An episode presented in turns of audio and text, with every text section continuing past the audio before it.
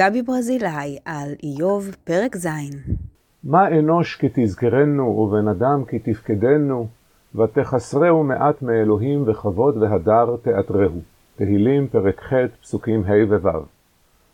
משורר תהילים עוסק בשאלת מקומו המפתיע של האדם בין הבריאה לבין הבורא.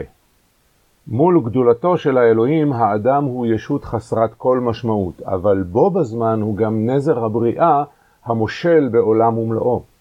מצד אחד האדם הוא סגן אלוהים, מלך הבריאה, מצד שני הוא מרוחק מרחק אין קץ מאדון השמיים והארץ, האלוה המושלם. איוב, לעומת זאת, משתמש באותן מילים כדי להעלות שאלה אחרת לגמרי, אישית הרבה יותר. מה אנוש כי תגדלנו וכי תשית אליו ליבך, ותפקדנו לבקרים, לרגעים תבחננו.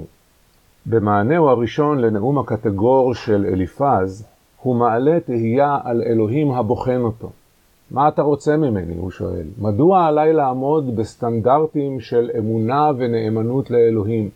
אם האדם הוא כל כך קטן וחסר משמעות, מדוע אכפת בכלל לאלוהים המרוחק והכל יכול ממעשיו או ממחדליו?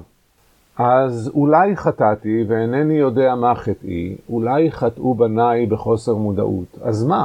מעשה אנוש הם הבל ואין כל טעם לבחון אותם ולהעניש עליהם. בוודאי לא עונש חמור כל כך כזה שאותו אני סובל.